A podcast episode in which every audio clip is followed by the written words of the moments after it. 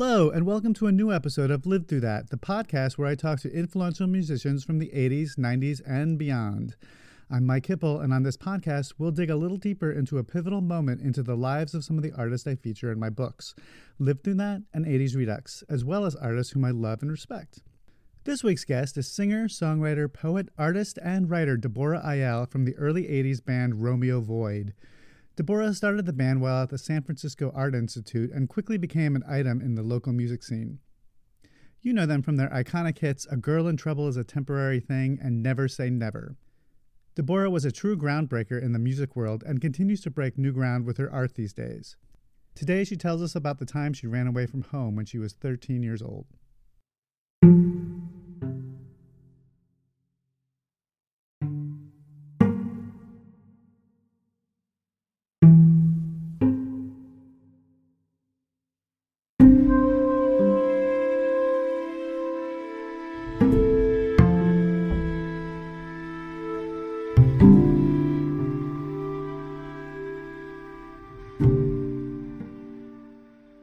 Well, I started junior high in an awkward position. Some racial discrimination had begun happening with my social group in sixth grade. So this would be seventh grade in the olden days when we had junior high. And that was difficult enough, I think, for me to process because, you know, the kids that I had hung out with started acting different. I was confronted at a baseball game. Well, what are you anyway? Meaning, what's my ethnicity? And I said, very proudly, I'm American Indian. And they said back to me, I wouldn't be proud. And then another incident happened, which is one of my longtime friends I'd probably known since, you know, third grade, you know, hung out with, had a big party at the end of the year at her house with all of our friends. And I didn't get invited. So it was 1967. And over the summer, I had read about the hippies in Haight Ashbury and the whole uh, social movement going on with the alternative lifestyles and um, lack of conformity in thought, word, and deed, and fashion, and everything. And I was very exhilarated by that. I started making my own granola and steaming vegetables and things like that, uh, doing my own tie dye and making candles in the sand with driftwood and things like that. So I was already like a hundred percent kind of bought into kind of the hippie thing that's what it was termed anyway. To me, it was always just very alternative. And um, I, when I went back to school, one of the first things I did was I showed up at school with an Indian headband on my head, you know, sideways, because kids wear headbands all the time, but not across your forehead. And I got kicked out of school for that like sent home for the day. And I was a kid who was an AB student. I was kind of one of the smart kids. And this was a shock to me and kind of just another blow at how people saw me different. And now things were different now that I was in junior high. And I was very unhappy about that. Um, my mother instilled in me lots of uh, values for independent thought. She was a veterinarian who graduated second in her, I mean, not second in her class, but she was in a class of 102. She was one of the only two women who graduated with a veterinarian uh, certificate or degree. Um, and so she was a progressive, a free thinker. I was reading Hermann Hesse and Animal House that were her books. And then I just would read what she was reading. And she liked poetry. She took us to see Hair. She took us to see One Flew Over the Cuckoo's Nest when it was in a black box theater in San Francisco. And so she was on my side, but she was a single mom raising four kids. So there was nothing that she was capable of doing to react to the school doing that except accept it like I had to. And then um, another incident that happened at school, you know, and this was all in the first few weeks of school, was I had written the words to get together, you know, come on, people now, smile on your brother. And uh, I'd written those lyrics on my spelling book, which was a book you had to buy at the beginning of the year. It was like a workbook. And I got kicked out of school for that. Like, not just told you're going to have to buy a new book or anything, but just like literally sent home, sent out of class. Discipline incident. And so, for both of these incidents, my mom's at work being a veterinarian, and she sends over one of the guys who work in the kennels to come and pick me up and take me home. And I, so I think I felt very unsupported. And like, this is your cross to bear now. This is what life is going to be like. And one Sunday night, um, my whole family had gathered in the living room. I'm going to start crying. So if my voice starts cracking a little bit, just like know that this really was a pivotal thing in my life. Um, my whole family had gathered in the living room to watch, you know, and I looked at them from outside. There was a window that faced the living room from the room I was in, the bedroom and I could see them all sitting there. I felt completely isolated by that. And I decided I was going to run away to San Francisco. This was at on Sunday night. So I had a lot of uh, courage and gumption and know-how. You know, as a 13-year-old, um, I had made that summer working for my mom at her veterinary hospital. I'd made like I don't know, over a hundred dollars, which was a lot of money. And, you know, when I was uh, in 1967, that was pretty big amount of money for, especially for a 13 year old kid. And I had been saving them to buy some cowboy boots because we had horses. And I, of course, wanted a nice pair of cowboy boots for my hard earned money. And I thought, I'm going to fly to San Francisco. And I called the airline. I got a reservation. I called a cab had it meet me a half a block away at the corner, left the house during the Smothers Brothers, went out to the airport with no luggage. I had like my uh, pea coat on over a pair of cutoffs and a surfer shirt. Um, it's funny, we remember what we're wearing. and um, no one thought a thing of it when I was in line at the ticket thing. They kind of looked at me like, no luggage. And I said, my family left earlier like they had my luggage. So they let me on the plane and I ran away from Fresno, California to San Francisco. And I got into the airport and I'm like, what do I do now? And it was by that time, it was like 10 o'clock at night, probably, because I don't know what time the Smothers Brothers came on, but I think it was like around seven. All this happened pretty quickly. And uh, I just started wandering around the airport and I noticed this group of hippie kids, you know, long haired, couple of girls, couple of guys.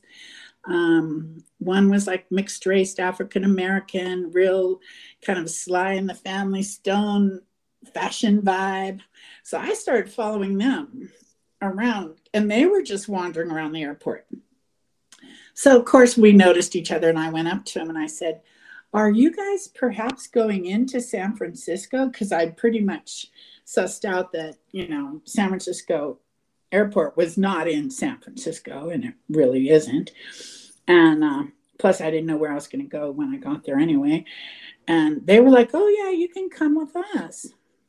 And it turns out what they were doing is their friend, the Sly and the Family Stone fashion guy, was going to fly back to Chicago after spending the summer in San Francisco to rejoin his family and quote unquote kind of go straight again, you know. And he wasn't able to get on the plane. He just couldn't go, you know. So my watching him walk around was him just basically chickening out on leaving San Francisco. So we all piled into this Volkswagen bug. And so I made like five people in the bug.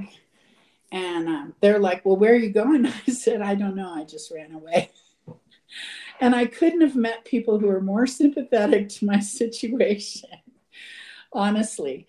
And they didn't quite know what to do with me. Um, but they were uh, driving around Haight Ashbury a little bit. They went to one of their friends' houses to see if maybe I could stay there.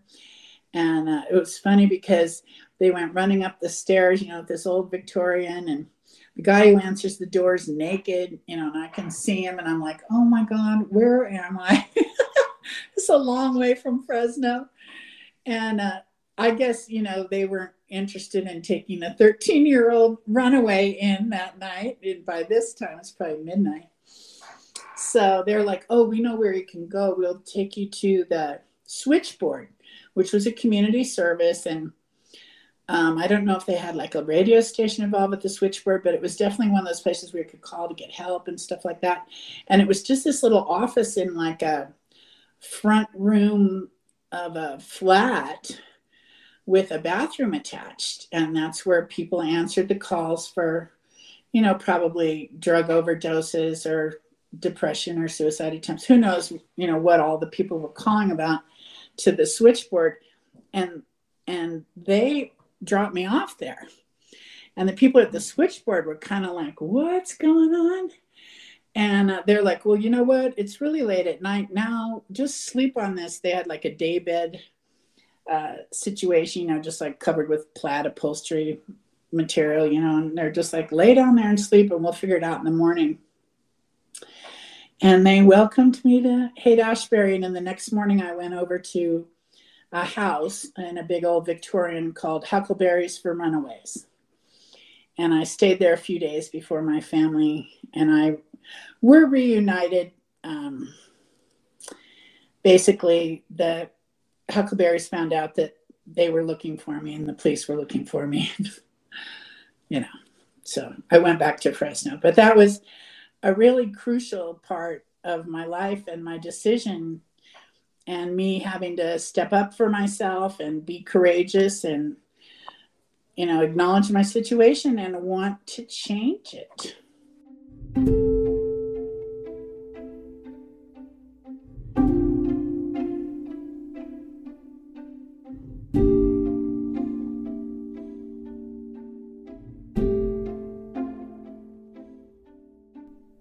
After her mother found her and brought her back home to Fresno, things really weren't any better at school for Deborah. I was very much ostracized um, in school. I had uh, a boy, like, you know, within an hour of me arriving at school, tell me, um, Well, I'm surprised to see you here. We heard you were dead. And I was like, Okay. and then once I'd done that, I was kind of notorious in a not necessarily good way. And all the quote unquote kids that i used to hang out with my you know social group that was kind of like rejecting me anyway i feel like for pretty much racial you know reasons they made it really clear i wasn't really one of them. And so my options were they were like asking me well why don't you hang out with the mexicans? Which you know uh, maybe somebody who is mexican that would make sense but you know, my mom was Anglo, my dad uh, was Native American. He was out of the picture since I was two and a half years old. So, I mean, even though I am Native American, I wasn't raised by him and he wasn't in the picture. And there's, there weren't, there isn't a huge population of Native American kids in Fresno city schools anyway. So I remember trying to hang out with Mexicans and like not speaking Spanish and culturally not having that much in common, you know? But like it was somebody to hang out with.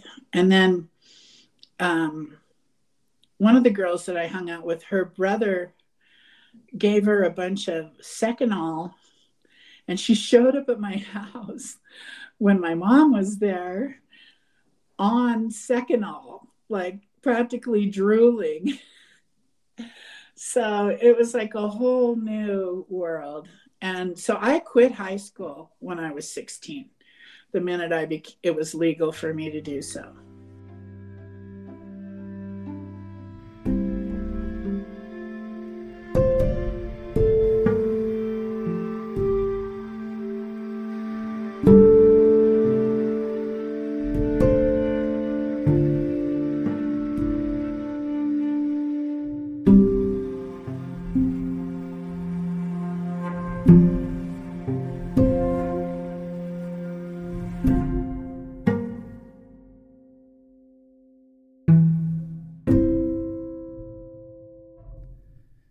Deborah eventually went back to school and earned a master's in education and taught art for many years in Southern California. Today, she's still making music and art as well as working on a memoir of her life that will hopefully see the light of day in 2024. She's also keeping busy doing voiceovers for a show called Spirit Rangers, among others. You can also see her in the Epix documentary series Women Who Rock. And going back to our roots on the show, Deborah gives us some recommendations of things that have recently inspired her so I have five things that have been a really positive influence on me and that I hold close to my heart. Um, one of them is the movie Whale Rider. It came out in uh, 2002. It was written and directed by Nikki Caro, um, based on a novel called The Whale Rider by Witi Ihimaera. I'm probably not pronouncing that right. I believe it's a Maori name. Um, it's just an amazing tale and a beautiful film, beautifully acted, great characters, uh, a lot of sort of very essential uh, lessons this um, pre-pubescent going into pubescent girl has to um, overcome and confront as she's growing older and uh, sex roles are uh, defined in her culture at that time and how she ends up kind of upending that and yet really being a super positive influence on her community. so it's really a fantastic film. Whale Rider, 2002, uh, written and directed by Nikki Caro. Um, the other, another thing that always I loved was Billie Holiday, the singing of Billie Holiday and um, in particular the song God Bless the Child, which she wrote in 1939. I really just like the whole idea of money, you've got lots of friends, right? The lyrics are uh, very straightforward. But when it's gone and spending ends, they don't come round no more, you know? It's a great song. God bless the child an album that I love, and I actually have owned it on cassette, eight track, and now as an album, is Laura Nyro's Christmas and the Beads of Sweat. She's put out an amazing amount of songs over her lifetime, covered by all kinds of artists, including Barbra Streisand and the Fifth Dimension hits but she writes very personal music as well. And that particular album is just powerful. And I can listen to it from start to finish. I'm still in love with it after all these years. I'm I got it when it came out. I'm actually not sure when that was. In the 70s. Um, and last but not least, I have written, uh, excuse me, I have read a lot of novels in my life and um, short stories as well. Um, Tillie Olsen, I'm thinking, is one short story writer I really like. But my favorite novel writer, really, at this point, I can say, is probably Louise Erdrich, who is uh, half Native American and half uh, German, Dutch, English you know, that kind of thing, mostly German, I think. And she's from the Midwest. We were born in the same year. And I actually got to read poetry ahead of one of her readings in San Francisco, probably about 25 or 30 years ago. so I got to meet her at that point. And just everything she puts out it has really high quality and engaging and I don't know, I can just really relate to her observations and insights about behavior and culture and time and what we inherit, you know, from our um, ancestors, whether they're German butchers or Native American uh, grandmothers.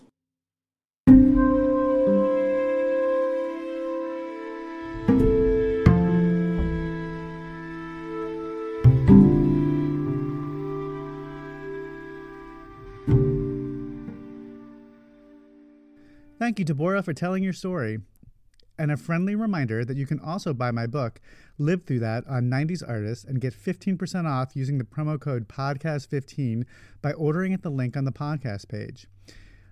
In addition, my earlier book, 80s Redux, is available wherever you buy your books, and you can see more about Deborah in that book. If you like the show, please subscribe so you'll know when the latest episode comes out. You can also follow me on Twitter and Facebook at Mike Hipple Photo, all one word. Thanks for listening.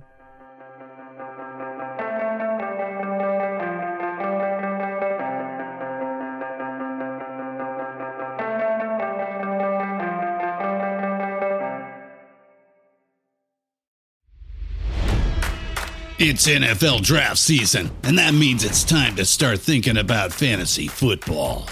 FantasyPoints.com features industry leading experts and prognosticators using proprietary hand charted data to help you score more fantasy points. FantasyPoints.com is the place to go for whatever kind of fantasy football you play. Whether you play fantasy football, daily fantasy sports, or do a little bit of everything, Fantasy Points has the meticulously researched content to guide you to victory. And why wait for the fall? Fantasy Points also covers the new spring football league, the UFL. Join the guru, John Hansen, Scott Barrett, Joe Dolan, and other massive names in the fantasy football universe with an exclusive offer. Use code Pantheon for 15% off any fantasy points package, including the all in package, with access to every article, tool, and data nugget that Fantasy Points has to offer. That's fantasypoints.com and code Pantheon for 15% off at Fantasy Points. Fantasypoints.com. Code Pantheon. Score more fantasy points.